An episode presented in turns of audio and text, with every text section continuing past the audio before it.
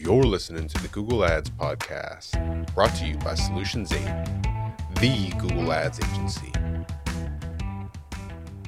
Will AI replace me? I don't like the way this conversation is manifesting, by the way. It's very polarized. On one hand, you're like, oh my goodness, the world's going to end, chicken little sky's falling, everybody's job is gone.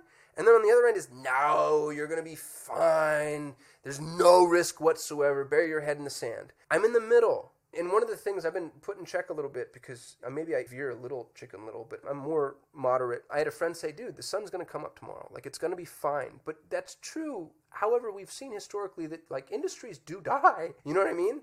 The assembly line killed massive industries and jobs, and then those people had to adjust. And so that's the narrative that I think is taking place here.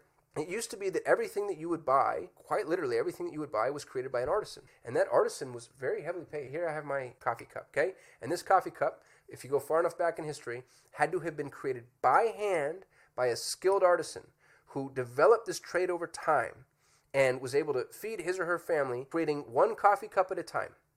And then humanity figured out the assembly line. And then the artisan's job got commoditized to a pretty significant degree because you had the specialization of each of the elements of the coffee cup. And the artisan was able to keep up from a manufacturing standpoint. And so the assembly line commoditized the value of the artisan. And then from the assembly line came the manufacturing plant, which actually commoditized the value of the person on the assembly line. And the manufacturing plant, there was still needed people, but you needed one person for every 25 to monitor the machine. So what I would tell you is pay attention to your industry. If you're a graphic designer right now, I'd be worried. I don't think your job is going away, but I think the state and nature of your job is in jeopardy. It's true for me. I own a Google Ads agency. We do we manage ad campaigns that I'm seeing computers starting to manage pretty well so I think what ends up happening for me is on a long enough timeline, we're actually not managing campaigns. Our core job becomes reporting. It becomes the input and then making sure that the AI can always see the output, which is actually a really, really hard job. Might be harder than what we're doing now, but I have to have that on the horizon. Thanks for listening to the Google Ads podcast. For more ways to grow your business with Google Ads, you can subscribe to the Solutions 8 YouTube channel. If you enjoyed this episode, please share it with a friend.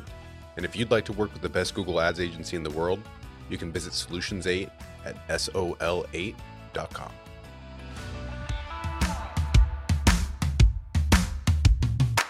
Kasim here. If you're running Google Ads, even if your campaigns are successful, my years of experience have taught me that there are almost always enormous improvement opportunities.